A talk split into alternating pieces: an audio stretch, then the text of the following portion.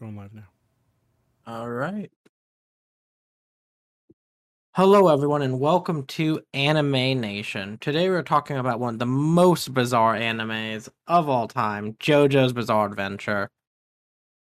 If you are watching this on YouTube, give us a like and subscribe to help support see more great content like the Marvel Mondays Initiative, the Penultimate Conquest Podcast, and the Penultimate Conquest Game Show and my show, Anime Nation. Also, remember if you have Amazon Prime, you have Twitch Prime, which gives you one free Twitch subscription.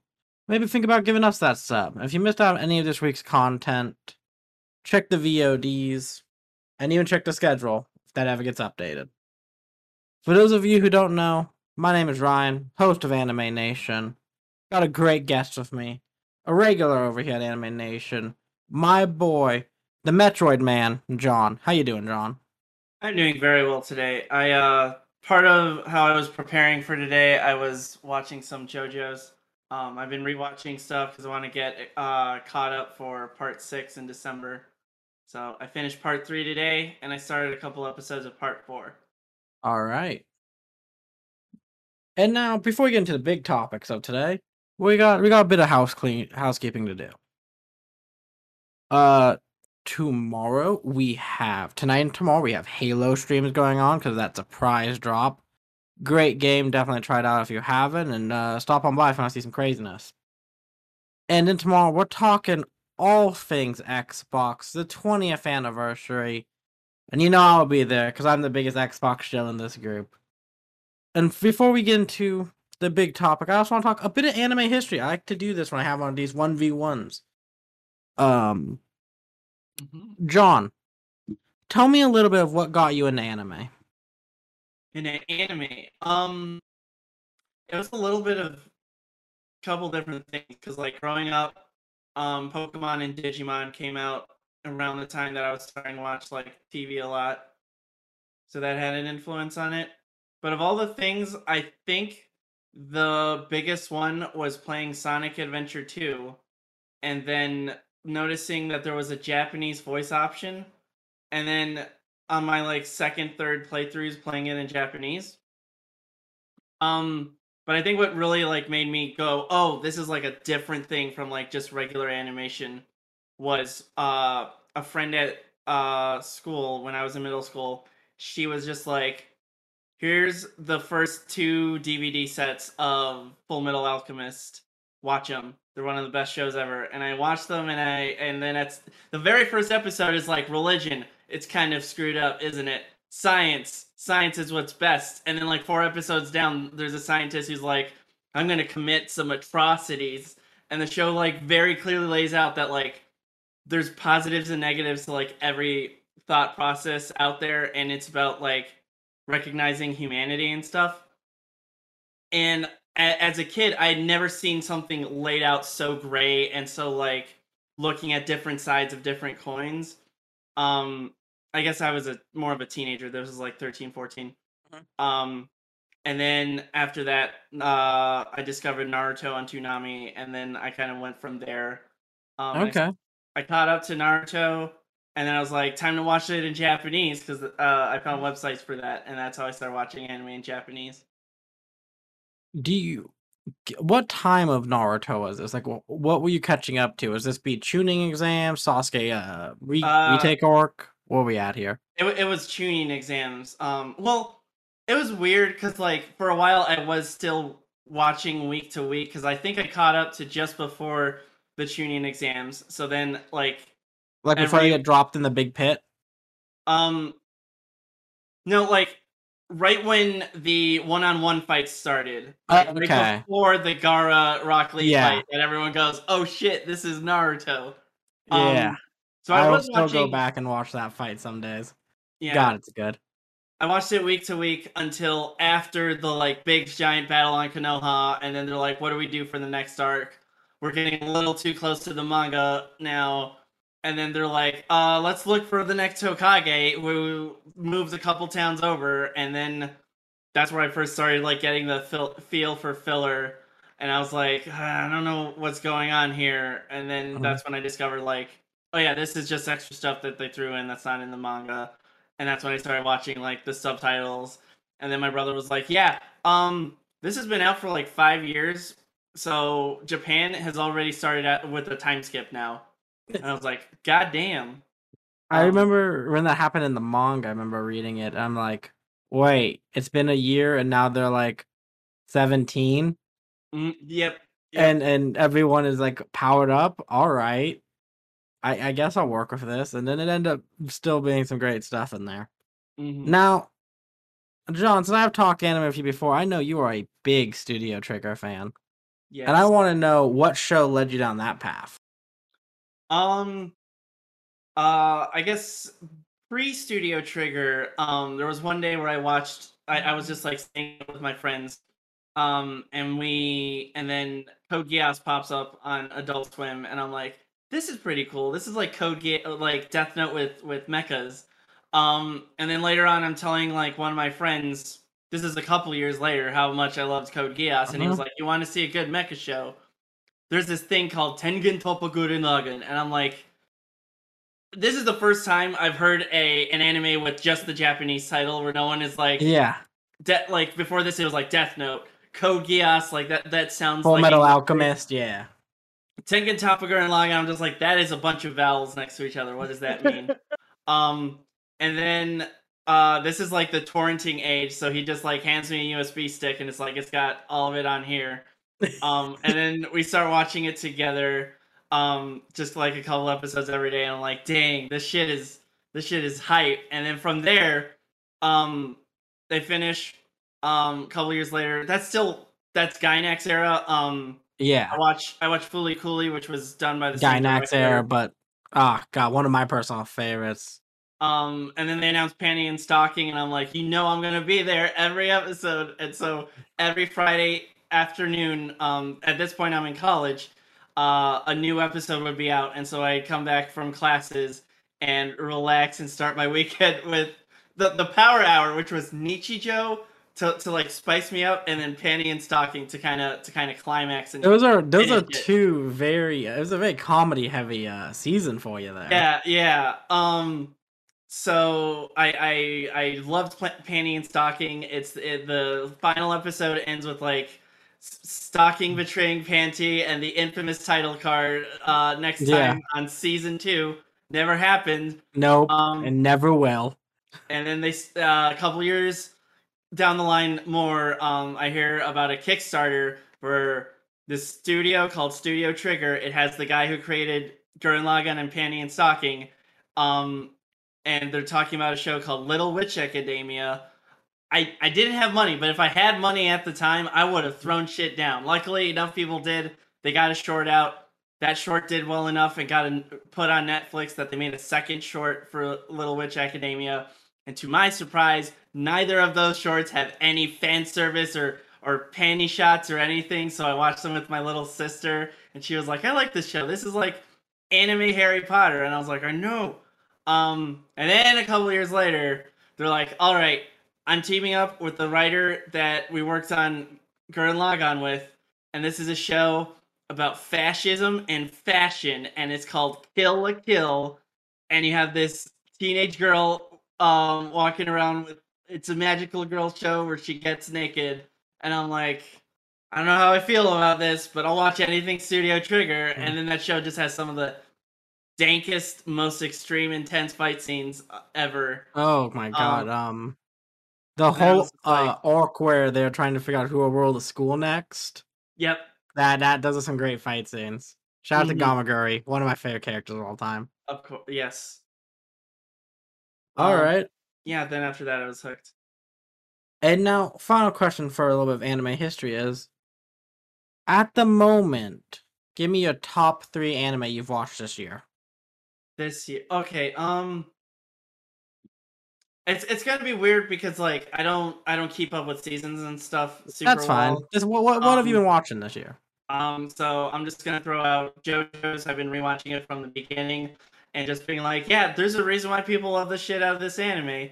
Um, so JoJo's is good actually. Um, my brother, because he knows that I'm really bad at. Be- I'll be like, yeah, I'll get to that eventually. I definitely want to check out that show. he just walked up to me when we were hanging out one day and he was like, "Here's the season 1 Blu-ray of Demon Slayer. Watch it." and so that guilt tripped me into watching Demon Slayer. I am actually aside from the movie, which we're to hang out and watch together cuz he's only seen up to before the movie. Um and I think he got the movie on Blu-ray as well. So at some point we're to see that together, but I watched all of Demon Slayer besides the movie and I really dig that show. Um, pretty pretty cool. I like the animation style. I mean, it's it's Ufotable Table. I don't know how it's pronounced. I always want to say. I always always want to say UFO table, but it's Ufotable. UFO Ufotable. Ufotable. Um, and they make really good shit.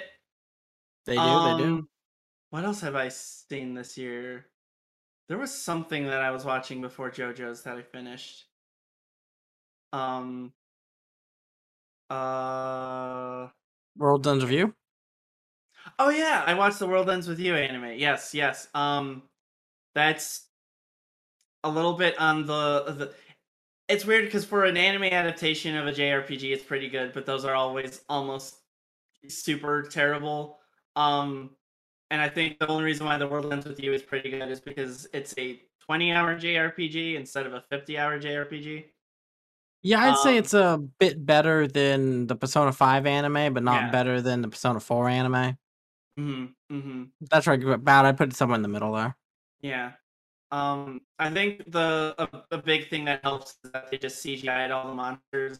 Mm-hmm. Um, so they don't have like the problem that some of the Persona animes have, where everyone's suddenly off model and they can't keep up. Yeah, but um, an amazing ability to keep the look and style of a game with such a unique art style. Yes. Even back then, that game had a unique art style. Mm-hmm. It's always like everyone's like, yeah, Kingdom Hearts is a very unique art style. Even compared to like Kingdom Hearts, it is so unique in its mm-hmm. stylings. Mm-hmm. Yeah. Shout out to Shibuya. Great um, place. Um, well, actually, I just remembered. Uh, I watched like the first half of My Hero this season. Um, I just got bogged down by life and and stuff like trying to finish Demon Slayer and JoJo's. Um, but everything I saw in My Hero, I was digging. Um, always. Did you just start My Hero or just this new season of My Hero? Just this, just like the first half of the season, like the uh the team battles where they kind of scrambled. Yeah, uh, everyone up. That was interesting. Um, Some cool powers in there. Yeah. Oh, oh, we got to see what's his face. Um, Tokoyami, the Shadow Guy's new ability. Uh, yeah. Which is, which is, it's really cool, but it's kind of funny because it's just, oh yeah, you can fly now, and then you just like hold me, and so just Tokoyami looking like this while his shadow monster is just like carrying him. Um, this yeah, is my son. I protect him. Exactly. All right, and with that, that's a bit of anime history for John. Now let's jump into JoJo's Bizarre Adventure. Oh, Joe. All right, first let's just talk a bit about JoJo's. JoJo's is a show that's and manga and franchise that's been around since the late 80s, early 80s, mid 80s. Yeah. That really caught on in the early, late 2010s, mid 2010s is really when it got going again. So there are like three I'm gonna go with two. There are like two eras to the the yeah. English JoJo's fandom because before the anime adaptation, which is obviously how it got really big, it mm-hmm. came. There's the right... OVA. Yeah, there's the OVA. Um, but part of the reason why people know about the OVA is because of the Capcom fighting game that was released in America before we yes. had anything JoJo's and that happened because basically at the time capcom every year was like all right we're here's the next street fighter 2 version. Here's the next street mm-hmm. fighter 2 here's uh we got a darkstalkers thing. And then they found themselves uh, in japan they're like okay we're delaying street fighter 3 another year or something so that we can make it a better quality game and kind of make it more unique compared to the last street fighter 2 version. So in america they're like we need some kind of new machine out. All the arcades are like that's how we make a lot of our money. Is the new Street Fighter just dropped? Everyone's pumping in quarters. So then they were like, "Here's this JoJo's thing. There's a guy in a hat. He has like a you have like spirit buddies that like pop out, and you can fight against each other. This is the, the most broken fighting game character of all time. Shout out to Pet Shop. You can't hit Shout him out to shit. Pet Shop and and he yeah, has full screen projectiles. The Yep. perfect way to design a character. um I part of that is that I think he got fixed in like the second version and that version never came out in America. Okay, Um, because the I've played that game. Uh, I played it on PlayStation, and not on a Xbox game. uh, The uh, Xbox, God, what was it called before? Games Pass and all that, like Uh-huh. their store on the 360 era. Okay. Yeah, maybe maybe that version. Okay, so maybe it's just completely broken. No, he is he is just broken. Then never mind. Um, but I Um, think that fighting game, um, kind of made a, a decent amount of people and like people that are like, this feels very manga Mhm. anime y, um, to like check out the OVA around that time because it did get an English release. It, Um, yeah, the the OVA and the game, right? Yeah, Yeah, because the game I've I've seen like rare copies of it before, like on Dreamcast and shit. yeah, yeah. There, it got a very small release. Um, Mhm. I think I've seen one real cabinet of it. nice. Yeah. I there's a arcade by me that has like um a bunch of generic arcade cabinets that have just like a emulator system put in. Mhm. so it has like 3000 video games. And so JoJo's Bizarre Adventure is like right in the middle in the chase. So Oh god, what's it called? Uh JoJo's uh Star Crusaders, right? Yeah, something like that. I think so Stardust Um, Crusaders, which would make sense. That is the uh yeah, it's it's Part all of it. Stuff. Yep. which uh the first time I ever got introduced to JoJo was back oh near a decade ago through a uh at the time small anime channel uh the anime man Gigguk Uh, uh top 20 anime fights where OVA ooh. Dio versus uh Jotaro it. I was like, what is this? This looks awesome. So god, I must have been 13 then. Uh 13 year old me goes, searches up this OVA on some sketchy ass website and pops it. I'm like, okay, no, I get this. This is weird, but it's cool. And the fight scenes in this are really cool. It has that old school anime flair to it. Mhm, mhm. And then about who I'd say a year later is the announcement of um oh we're we are just redoing JoJo. JoJo is uh finally getting its full full release. They are going to go through and start it, which sadly they did start with the uh arguably I'd say JoJo gets better with every part and then it kind of plateaus and then after part part three up if you told me any of the parts are your favorite i'd accept all of them I, i'm not trusting a person who tells me part two is their favorite part of jojo's Ooh, you might not trust me. Is part two your favorite Um, it's it's kind of a, a, an iffy thing because here's the thing. I don't think part two is my favorite. I think young Joseph Joestar is my favorite protagonist JoJo. he's your favorite joe bro Yeah, and I have a lot of favorite fights from part two. Um, and I think Hamon was like a genuinely cool thing, but I think that the reason why they never use it again is because they probably did every cool thing they could think of between part one and two. Um, which is why everything has been stands since then, because stands can kind of be everything. yeah no um stands are thing so let's start with just um going on through the parts. We'll give a little summary and talk about each part. Part one um 19 area 19 1900s era vampires. Uh brother fight is the best way to put it. Hmm but it may have one of the best theme songs of all time that It- opener slaps The theme song is like a foundation. It, it gives you a really good idea of what you're getting into with, with JoJo's Bizarre Adventure, and it is this is going to be an 80s anime, but done super, super, super well technologically. But they are not changing the tone for shit. That song, like if you if you replace all the mm-hmm. instrumentation with like 80s MIDI stuff in the background, like that would sound like straight up an anime right out of the 80s. The way they're narrating the entire um premise of the show in the song. Um so And- I then I know uh, everyone is always hesitant of watching part one. Uh, how how did you power through part one? Were you hooked instantly, or did it take some time to get powered through? I was I was personally hooked instantly because Dio Brando is the the point of the first half of Phantom Blood is to go Dio Brando is a massive asshole because he was born that way. He was born to a, a common evil. thief.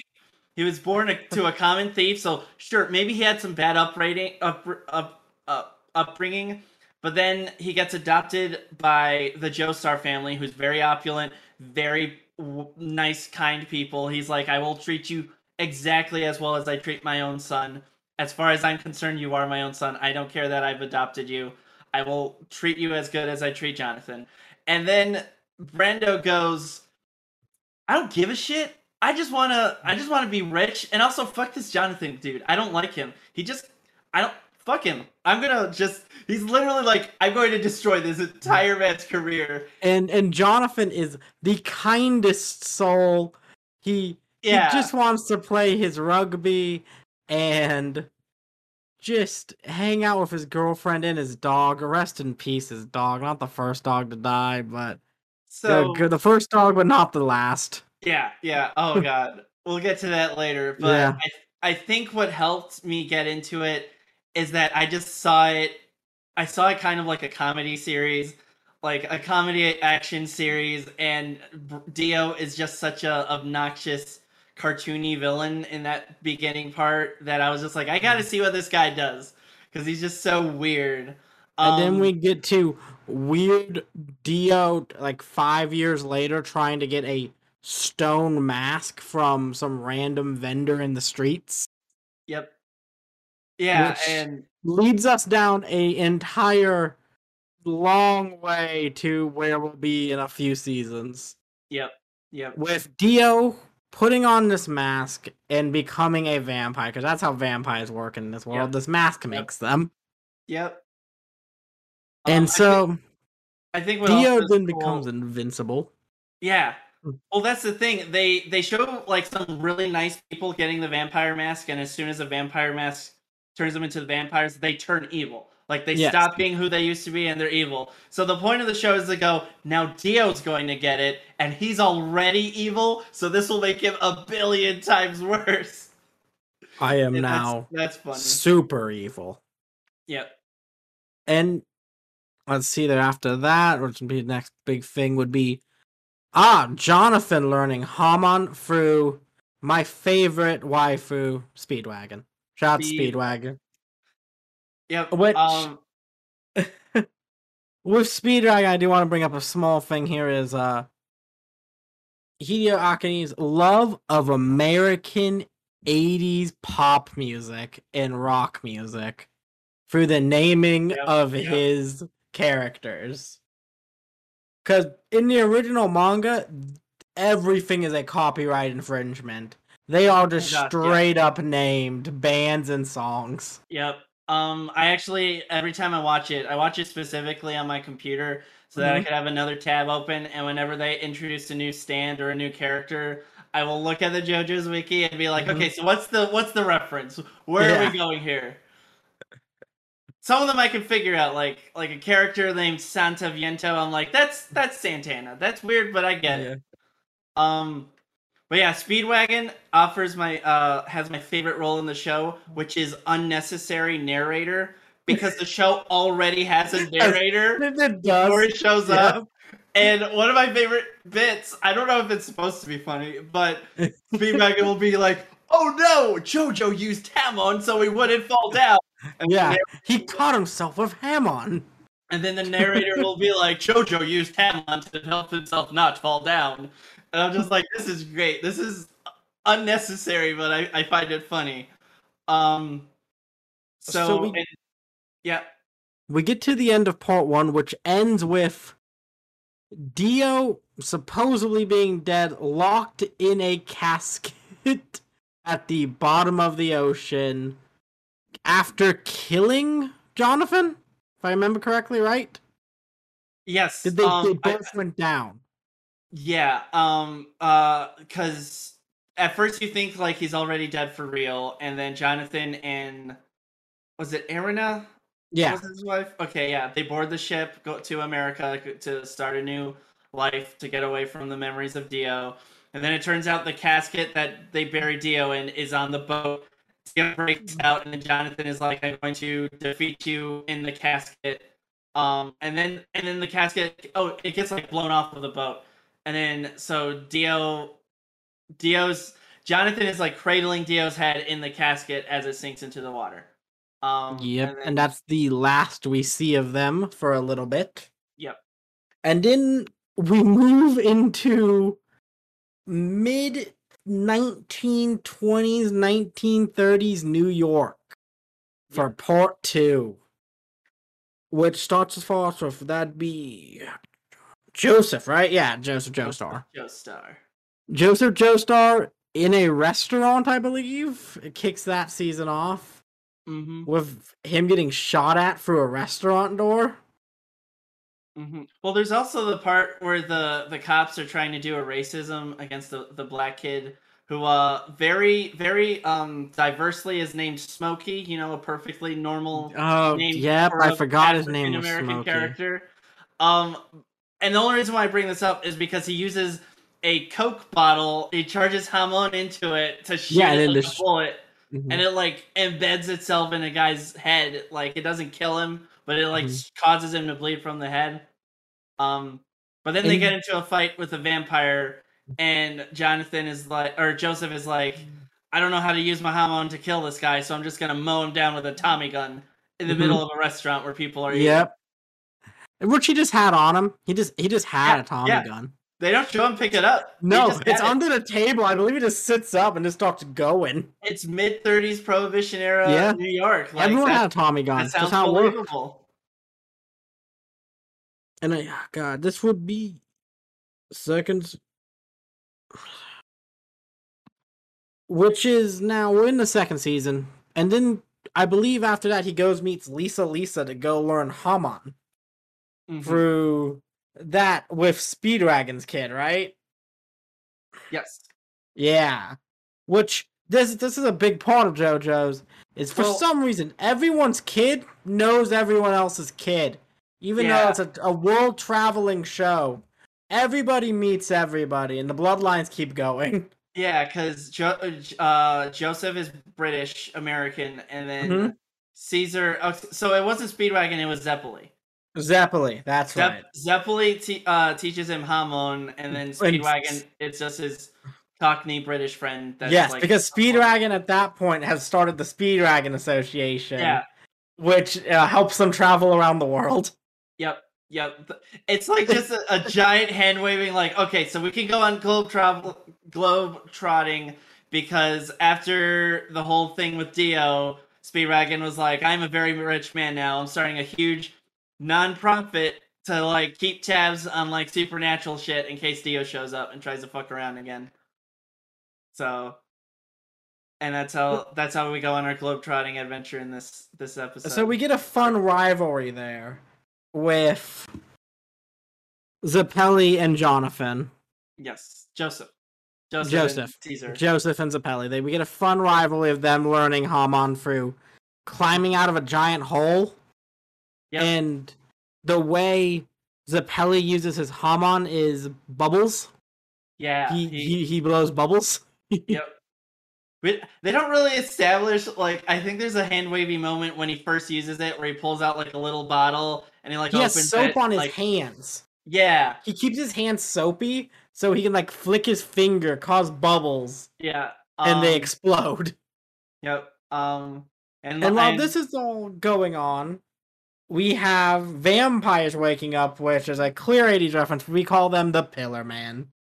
Yep. The Pillar Men wake up, and they are just these three. Um, are they God, Aztec? I, I believe they are Aztec because I believe that's where the mask is from. Yep. Yep. Vampire monsters that have now arisen. Mm-hmm. And they are just oh, I don't think about JoJo. The, every man is just buff as hell. Everyone mm. is a brick mm. shithouse. So these three near naked brick shithouse men awake from stone. Yep. yep. And walk out of a museum after killing a dude. It's it's great. Um, and then they just also happen to be named three infamous rock acts. Yeah. You got Santa Viento, aka Santana. You got the, the best, the best. Um, we we're trying to avoid copyright, so what can we do about it? Uh, the the Japanese vowel or like the way Japanese people pronounce ACDC is E Wamu? I S I D I A C D C that way, and then Yeah. Wamu. Yeah, the literal pronunciation for Wham in Japanese because they the consonant vowel pairs. So Wamu, perfect. Just Mhm. great job. So we get them, and then we also um somehow get to Nazis Yeah. with uh Rodel von Stronen, I believe was his name. Yeah, von Stroheim. Yeah. Who, who who's a mecha Nazi with a gun in his chest? Yeah, at, at first he's just a regular Nazi, and then uh, one of I can't remember which one, but one of the Pillarmen like cut, cut, cuts off his torso. I think it was. ACDC. Yeah, um, and then he appears several episodes later with like a robot body, and as the series continues, um, eventually he like loses an eye, and then he'll show up again with a robot eye. Yeah, he just keeps getting more but uh bionicle in it. Yeah. Um, this is part of why part two I I like Jonathan Joseph more so than the part itself because uh they don't exactly make this guy seem like an asshole. Um, I but would honestly call him one of the protagonists. he he is honestly like since Speedwagon isn't fighting in this part, he's kind of the Speedwagon of this game because Caesar's Yes, the he- he- of this part. He uh he Uh, does do the narration, but it's in thick German accent, so it's even better. In in in Joseph's defense, though, Joseph is never happy to be around this guy. no, Every no, time Joseph hates it, like- and he was not "Oh, sad God, when he died. yeah, he was like, well, that's the thing. He doesn't die. Um, That's right. He gets ripped in half, but they rebuild him. he gets rebuilt, and then probably the part of this, like you can tell this was written in the '80s by a Japanese person that was not super well versed in history, because it ends with him going, and then he fought valiantly in the Battle of Stalingrad and killed this many Yeah. um, Russian soldiers on behalf No, of his I- allies. oh, sweet Jesus. And I'm just like, do you don't have to give him a heroic death post part like like make I'd rather this guy gets torn up and nobody Yeah. has to feel bad about it. Like But Mabu Zeppeli gets crushed by a giant rock, a giant rock shaped like a cross. lands on him, and crushes him. that, that Caesar's death is an important point of the series because I think up until that point, I'm like, ah ha ha, look at these weird quirky characters in this JoJo's adventure. Because like I think before that, um, no, it might be after. Yeah, it's afterwards. Never mind. Um, because like one of the Pillarmen starts crying when he loses an arm. Yeah. Um, but when Caesar dies, like that is a show going, we're serious now. This these guys had a bond. They had a very close bond. They they they weren't boyfriend and boyfriend. Uh, they both like girls, but like they were very close. Um and that's really and it, it, it genuinely made me feel something like when Caesar died, I'm like, okay, like this shit is getting real now. And then we get to uh Jonathan defeating the Pillarman using oh god, what was his main way of using Hamon's clackers, right? Yeah. For a couple fights, it's clackers. Um, yeah. uh, I I'm think like the- he uses clackers because that's the opening. I'm like, oh, this is what Yeah. this show's about. Well, that's the. I think that's the funny part is I think like he uses them for one of one guy, and then the fight against the second guy, he breaks it, and then I think there's like 12 more episodes, and he doesn't use them ever again, and he didn't use them that much before that. So no. it's funny because like JoJo fans like to make it seem like that's his iconic weapon, the clackers, but it's kind of just a gag. How every time he pulls them out, he doesn't really do much with them. They're more of a distraction than anything. They else. are because I believe he beats the final Pillarman by like kicking him into a volcano. Yep. While falling to his death and somehow survives it. Yep. Yep. And then Um, he he marries uh the girl he met in it, Suzi Q, most basic of names. Yep. And that leads us into my personal favorite part, part three, the Stardust Crusaders, Joe Bros around the world in 80 days. All right. We meet Jotaro, the most, I'd say, stoic of the Joe Bros, where this man is just a brick shithouse who doesn't care and just wants to punch people. That's My- all Jotaro wants to do. to, to do like a very tiny like future part of part three my favorite the best way to describe jotaro is that at one point they fight a stand that turns you turns your age backwards and they're like oh no how is jotaro gonna get out of this one? He's seven years old. And then jotaro was like actually i was still a rough kid when i was seven. And he just wails on this adult like a 20 year old Yeah. mid, middle-aged like trained adult and he just beats the shit out of him. And they're like that's jotaro like Mhm. this man was just always amazing um jotaro kind of is such a weird protagonist because he's like literally a gary stu character. Like he Yeah. is good at everything he does. Nothing ever phases him. He's never shocked. Um there's the meme of like girls will be like oh you're so cute and they'll be like shut the heck up. You're annoying. And then he'll turn his hat that i have on my shirt here. Yeah. His hat hair? his hat hair yes. Because there's one point where it blows off and you're like oh part of the hat is like the hat has hair Yeah. Like- I'm like, I hate all this. it's, it's ridiculous so the way part three gets brings drama is uh what i like to call the the uh it's it's a, it's the goku format of writing which is your question is not how will goku how will jotaro beat these people it's how long will his friends last until jotaro can show up and save the day Here's the interesting thing about his friends, though, is they all hold their own pretty much till That the is- end. yes yes. Unlike unlike dbz all of these are capable fighters. They're just Yes. every so often they fight something just a little too strong and they have to chip at them. And it's not like goku where like they're basically just losing. It's like they're actually doing damage or figuring out the weakness so that jotaro can kill deal the killing blow. And so this introduces what will now be replacing Hamon in the entirety of the show, which is stands. And stands are a basically energy force that comes out as a being outside of you that only other people's stands can see. mm-hmm. And they all have weird, quirky abilities. Some of them are a fucking boat and a mine gorilla. That's Yep. one of them yep and some of them are just punchy dudes. But they get real creative with them the longer they keep using them. yeah they they the, introduced uh, them in in the early 80s and they haven't stopped using them to this day like araki's Nope. still writing and he's still coming up with new stands that's how they've stand the test of time So we get to there, and then we the basic premise for this one is that he is a Joestar, of course. His grandfather comes along and uh mentions stands all that. I believe he gets him out of is it juvie who's about to go to? Is he in a prison cell? he he was in like a, a, a jail confinement for um like where where they hold you before your Yeah. court date. Um, but then he he's dressed like a typical Japanese delinquent. The Yes. the school jacket busted open, the chain. That's the weird Yeah. thing is that this is a high school uniform, but then Yeah. like the hat and the chain are stuff he added to it. Yeah. Um, but also some of the like you can't see them on the shirt, but like he has some like extra buttons and stuff Yeah. that I are I'm pretty sure you're not supposed to have, but although eventually we get to see Kakyoin and he has like a totally different school uniform.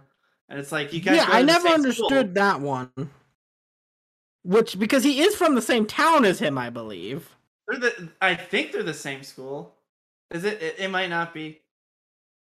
I thought I. It's been a second, even though it, it was like literally a couple months ago. Well, because he uh he I remember he used his uh green oh, I remember what happened.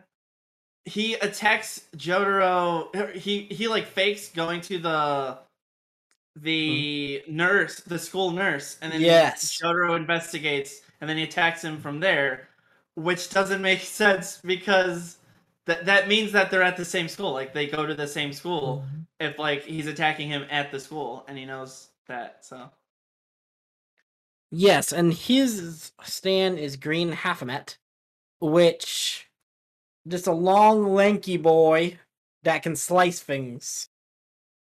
And so we then begin to realize that through uh Joseph's um stand, um, which is his ability to touch technology and be able to look through anything at a person. Which is actually extremely handy. yes. You can just take photos of anywhere in the world as long as there's a screen near it. Yep. So we learn Dio is alive, and his father told him stories of Dio, and now he is telling them to his grandson. And he's like, You are a buff as fuck kid with one of the strongest stands in the world. Uh, we need to go stop Dio. And before they get a chance to go leave and do that, his mother gets sick. So now we're on that 80 day timer that his mother will die in a couple of weeks if they don't go figure this out. Mhm. And I believe the first half of this show is gathering the team, and the second half is going to go fight Dio. And his the first one is around the world to get to Egypt, the other half is fighting in Egypt. Yes. So we get our we get the first two together. I believe. Uh, oh god, what's his name? Amidal. Amdal. So, uh, in the English subtitles, they translate it to Avdol, but it's I'm pretty sure it's supposed to be Abdul. Like Yeah, like it's Abdul, right? Yeah. it's- Like there have been several like popular musicians named like there's Paula Abdul and other Yeah. like that. It's Abdul, and I believe he is not a villain ever. He has always been good. He was never trying to attack them. Yes. He's, um, I don't know if there's any mind control moments that happen, but other than something like that, where like a stand controls him. Yeah, but he doesn't have yeah. the problem of like uh Kirk, who was mind controlled and tried to attack Yeah. him. That he gets on mind control. He's like, I want to go fuck up Dio. He mind controlled me. We learned Dio can put this little spike in the back of your neck and control you. Speaking of which, Kakyoin Hierophant Green has a, a, a, type of power that is never used after this part, which is that because it can like they they do highlight that it can grow and Mhm. shrink in size. Um, he can like shove it into people's bodies to control them. Like, yeah, he does yeah, that he can to like the nurse. take over their bodies. Yeah, And then uh this is where we get to the the JoJo's mechanic of Araki forgot. Uh Yeah. Araki never does it again because he forgets that's a thing he Mhm. can do. And he just focuses on how it can stretch around and shoot a bunch of emeralds with the attack emerald splash. and now we get to one of my favorite characters in all of JoJo, Polnareff.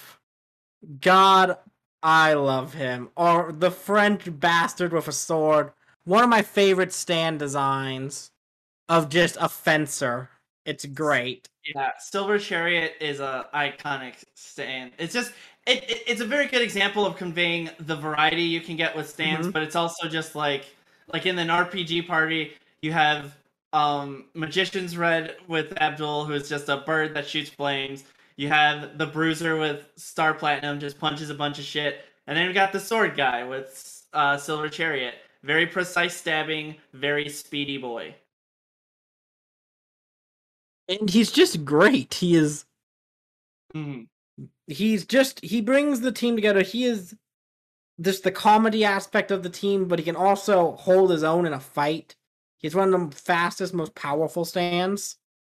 personality wise, he kind of starts the trend of JoJo himbos. Um, which is not to say that like like Speedwagon was kind of that in part one, part Mhm. two.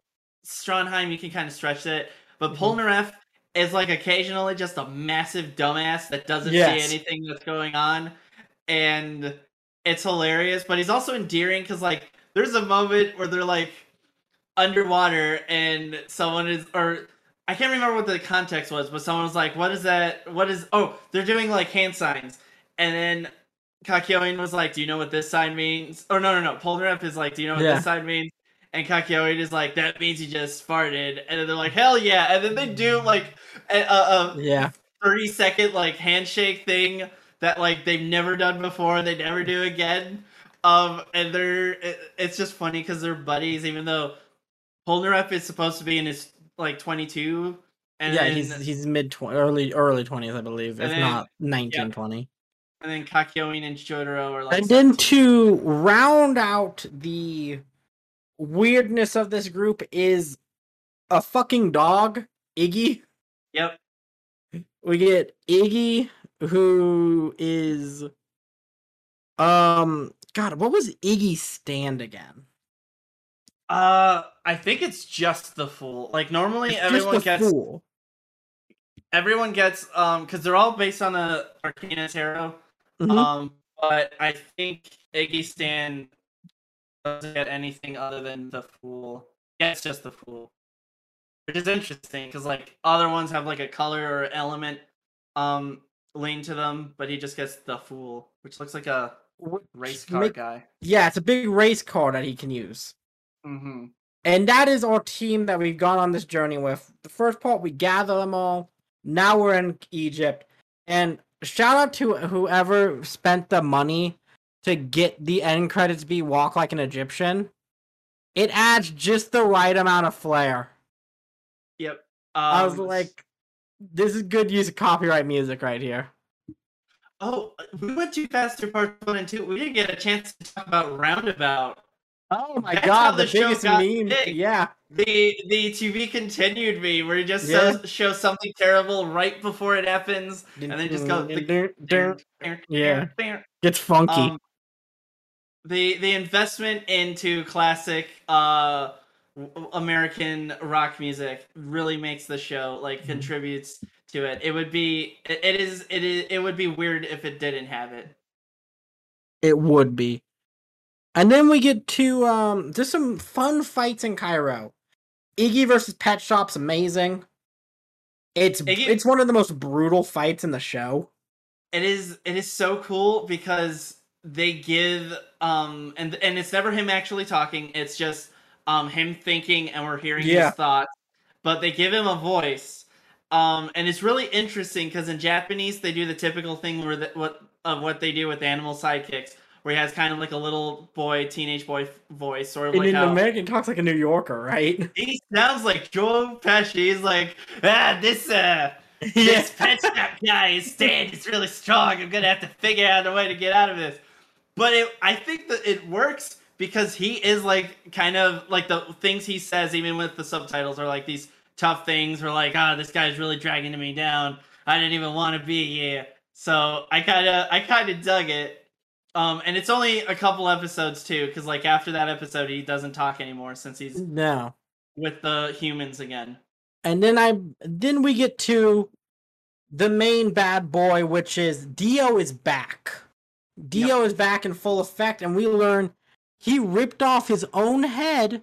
He ripped off Jonathan's head and attached it his head to his body. So he's now part Joestar and part Dio Brando, Yep. which allows him to have the most powerful stand the worldo. world. Yep. which allows him to instantly stop time. Which also can punch like a motherfucking truck. both the Dio the world starts uh, starts to make an annoying um trend in JoJo's which is after this point we start getting a, a not a lot but every stand at some point there's one guy with a stand whose stand is I am like star platinum but I stop time. I am like star platinum but I do a little funky thing on the side as well. Mhm. Um cuz like they're all like I can punch the shit out of stuff but also I can do a side thing. Yes. Um, but as the big bad, it's really cool. it is. And it's the first time that we've seen because they didn't have a lot of trouble fighting a lot of the people. Tr- trouble of infighting and that kind of thing. But until we get to the gamer, which is one of my favorite episodes of where one of the guys stands at video game console, you have to beat him at video games, and he is cheating the system entirely. Actually, I think it's weird because that's not his stand. His stand is I can turn you into puppets, beat me at video game, and I won't. That's turn you into right, and I won't turn you into a puppet. Um, but I guess the weird way his stand works is that like It is, but it, it it's locked into his gambling. Both characters, Yes. because the other guy also has a stand. Um, he has a brother They're brothers. does gambling. Because the brother does gambling, he does gaming. Yes, and then as soon as they uh like concede, the stand is like, "I ain't doing shit now. You gave up, you little bitch." Yeah. Um, which doesn't seem to be like part of the the stand's rules. Like they don't say no, they usually just do what you say. Yeah, it's just they're so dedicated to the gamble that they're like, "You beat me, I lost. Guess I gotta gotta let you beat the shit out of me So now." now we all have these these five great characters going up against Dio in a fantastic three episode long fight where sadly right off the bat we lose Kirisuke. He is just bodied by Dio. They thought they had him trapped on the city street. They didn't. Well, you forgot in the in the fight before that, they fight a guy called what is it? I forgot what the English name was, but It's Vanilla, vanilla Ice. ice, isn't it? Vanilla Ice is the actual name. I think they call it uh, Cold Vanilla in in English. Yeah. subtitles. Um, but Vanilla Ice is what everyone calls him. It's really obvious that's what it is. His thing is that his stand can go into a a other dimensional portal that only Mhm. he can survive in. If anyone besides him and his stand gets into it, they are just devoured into nothingness. Um, and the way we are introduced to him is uh Abdul looks back, he sees him coming at them, he shoves Polnareff and Iggy out of the way, and then he is dead. Nothing is left but his severed arms. And at first you're like, he's gonna come out, like it's a it's a pocket dimension that he can do something, and the show's like, no, after the fight, there the show's like, Abdul is dead. He is dead for realsies. Completely dead. And Iggy dies by the end of the fight too, because he ends up getting mortal wounds and then using his stand to protect Polnareff um, from a potentially killing ball, blow, and then Polnareff is the one that kills Vanilla Ice. But Yes. before they even get to Dio and the like stairway up to him, Abdul and Iggy die. Yes. It's it's it's not a glorious death for Abdul. It is a very sudden he gets bodied. death. He gets bodied. it's it's rough. I I appreciate it from the perspective of sometimes the most powerful deaths can be the sudden deaths. Mhm. It is a little frustrating that it's like the only non-white, non-Asian guy. Um,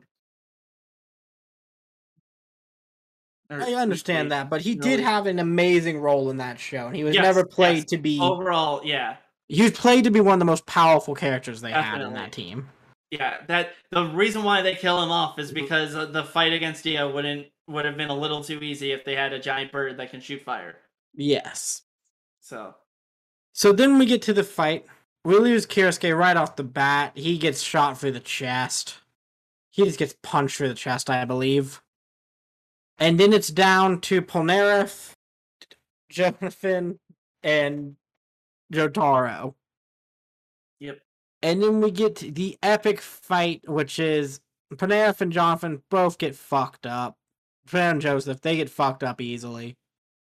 And then we get to Jotaro versus Dio, which brings some amazing moments such as a massive truck destroying you, yep. a the worldo itself, hmm and then Star Platinum trump carding the worldo. Yep. Just oh yeah, I can time travel too. Why? Uh, I I can. Fuck you. I win. It's literally like when you would play games with a little kid and the with when you were a little kid. And Yeah. You just go, well, I can stop time too. I win now, and you're like, what? Um. By the way, the uh Dio just kind of disappearing for a couple seconds and then reappearing and being like, Road Roller. That was Yeah. my introduction to JoJo. Was actually when I would see random like Mugen fights on YouTube, and I would just see That was this always a classic dude show up, Mugen. and then just like ro- with a steamroller, and I'd be like, "Oh, okay, um, that's a thing." And, and I now did not realize that was Dio until I watched this for the very first time. Now we get to um some people's favorite parts, a really mixed part of JoJo. It's a part four, Diamond is Unbreakable. Um, Diamond is Unbreakable really slows JoJo down into a weird mystery show, Mm-hmm. which stars Josuke, another one of Joseph's uh, grandchildren, I believe. A uh an Ill- illegitimate child he had with a Yeah. 21 year old somewhere around the events of part three because it they they're Mhm. literally like yeah that was happening right around either before or just after Yeah. um which is what it made it him 60 So um he's this kid. He has a pompadour. He's a little bit meek and everything, but he has one of the most powerful stands, yep which is uh Store Diamond, right? uh, i think it's like crazy diamond crazy, crazy diamond. Yes. yeah like the uh like the queen song Yeah, and he can reform anything to its original matter and shape. He can instantly fix injuries. He can instantly fix everything. So we get through that, and then we learn, well, um, weird shit is happening in the town. Murders, all this. It's small town. It's very Twins Peaks is the best way to put it. It's Twin Peaks meets JoJo. Yep. This you can definitely tell that while he was finishing up part three, uh Araki was watching Twin Peaks, and then as soon as he finished part three, he's like, I, I want to do this Twin Peaks kind of thing, but with stands. Um, and then he does the very unnecessary thing of being like, "Oh, by the way, here's how stands work. There's a stand arrow, and if you shoot a guy with a stand arrow and he doesn't die, he gets a stand. That's how everyone got stands. Uh, I bet you didn't know that. Uh, you know, remember how I talked about how Kakyoin has had a stand ever since he was a kid and it got him made fun of? At some point as a child, he was shot with a stand arrow, I guess. Um, I guess Polnareff too. But We yeah. are going to this because we're running close to time. I'm gonna skim through part three. Really, the two notable things in part four. I mean, part four is the introduction of Crazy Diamond. How Yep. insanely crazy he is. A lot of things of the week, murdering happening, and we get to two important characters. One being Kishibe, Rohan Kishibe, because he is a returning character. he gets his own spin-off series. He does, and it's hilarious. That's a, f- a fantastic show. It's just him traveling the world. He's Yep. this manga writer who is just a bit of a douchebag. who may be a self-insert for Araki. Oh, he 100% is a self-insert. He, he has one of the most pow- it. he has one of the most powerful stands in the entire show. Yep. He is a self-insert. And we get Yoshikage Kira, who's the main protagonist of it, a serial killer, and he has probably my favorite stand, Killer Queen. I love Killer Queen. Yep. and all the different forms Killer Queen can take, like the little tank robot thing that it can go around in. I forget what that one's called. I know the time travel thing is bites the dust doll. Oh god, I forget which one it is too, but um he's just an interesting character. He's just this Yeah. crazy, very calm, very um God, American Psycho esque character of Mhm. the businessman serial killer. Yep. but he has a stand and he can also control people because that's lot, really how JoJo really works. A lot of controlling of minds. Mm-hmm. So we power through that, and then we get to uh one of my favorite parts, part five, which uh Italian mobsters and the first time we break away kinda from the main JoJo family with. Giovanna. Because when you think about it, if it's Dio's head on Jonathan's body, mm-hmm.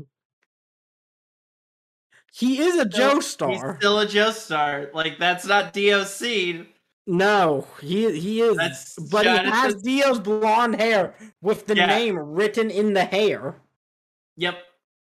For some reason. Which, um, this is when I would say this is the most uh bizarre of the adventures. Is Yeah. part five, which is a mob takeover, basically. They, he joins a mafia. Which is funny because the premise of five stand users try to take over the mafia. Sounds so straightforward. So straightforward. It's and not. it just goes all over the place. It, this is the most wild one where it well till we get the part later parts that have not been animated yet. Yeah, I've, I've heard some things about those. Uh, fucking uh, part seven's amazing. fucking cannonball run, it's a good time. hmm hmm So basically, plot of that is we have him. Which God, what is what is his stand again? Um, I think it's Gold Experience. It's golden experience, and it's surprisingly weaker for a JoJo stand till it isn't. Interesting. I I didn't finish part six, but I don't I don't mind getting some of it spoiled for the sake of the podcast. You mean part five? Part five, yes. I I, I didn't finish Gio- Giorno's adventure, but How I'm not- far are into are- into it are you? Is the whole gang together? Yes, I, I saw the whole gang. I got up to let's just call it the baby stand or the guy that makes baby Mm. stands. Okay. Did you meet our friend Polnareff again? Uh, yes. Okay. So you're pretty far in. Okay. Yeah, Golden Experience Requiem. That's it. Yeah. So, uh, to not save, um, to save John from some spoilers, I do think the ending of it's insane. This one is crazy Italian mafia takeover. That is the absolute best way to put it. And for, um, my last two questions here for you are one, what is your favorite stand? Oh, favorite stand.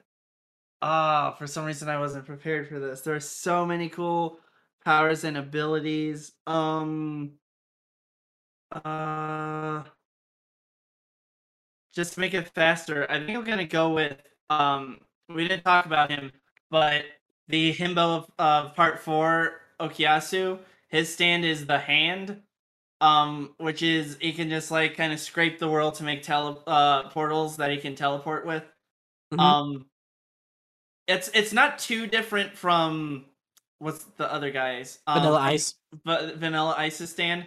Um, I just think it looks cooler, and the way it does it is a cooler version. Um, so I think that's kind of one of my favorite like combinations of stands and designs. I also really like uh Bucciarati stands, zipper fingers. Um, Zipper Fingers is awesome. or- it's called Sticky Fingers in English to avoid the Prince album reference. They call it Yep. Zipper Man. Neither of those are like make set or No. Zipper Man sounds dumb. Sticky Fingers doesn't let you know what the hell it does. It, it doesn't do anything to do with him having sticky fingers. He can open Yeah. It. It's a it's a uh, it's not a, uh Prince album. It's a I think it was an Aerosmith album that It's an Aerosmith album. that had a zipper on it. Yeah, it's a zipping open of a, a pants. Yeah. Yep, yep. Uh, uh, explain the power for me. uh for Zipperman. Um, he can make zippers everywhere. To- Nomura, this inspired Nomura's entire art career. Um, He can make anything a zipper. Uh, it's not painful. It opens up whatever is on it. He can like make zippers on his arms to like extend his body. Yep. Make zipper portals. Actually, you know what? It's Zipperman because he gets the portals. It's a Yeah. cool looking stand, and it's like a really unique aspect where it's Mhm. like zippers, and he's just literally like popping in and out of everywhere. Or like if someone tries to cut off his arm, he can unzip his arm and split it open that way, and it doesn't hurt him. He can zip people themselves and like shove things in people that way or take stuff out, and that's also not painful unless he does something like unzips you, shoves a grenade in your body, zips you back up. You got a grenade in your body now. Got to figure out how to deal with that. Um. So yeah, I'm gonna go with Zipper Man. AKA All right, and for me, it'd either be Killer Queen or Silver Chariot. Those have always been my two favorites. I have little statues of them behind me. They're they're fantastic. And my final question is excitement for part six. Are you excited? I'm so excited. I've been I've been rewatching JoJo specifically so that I can have all this fresh in my mind as I go into part six. Um, we're getting the girl JoJo, which is always exciting when a series that's always been about male. I love is like, Jolyne. Jolyne Time for a girl. Jolyne and her friends are fantastic.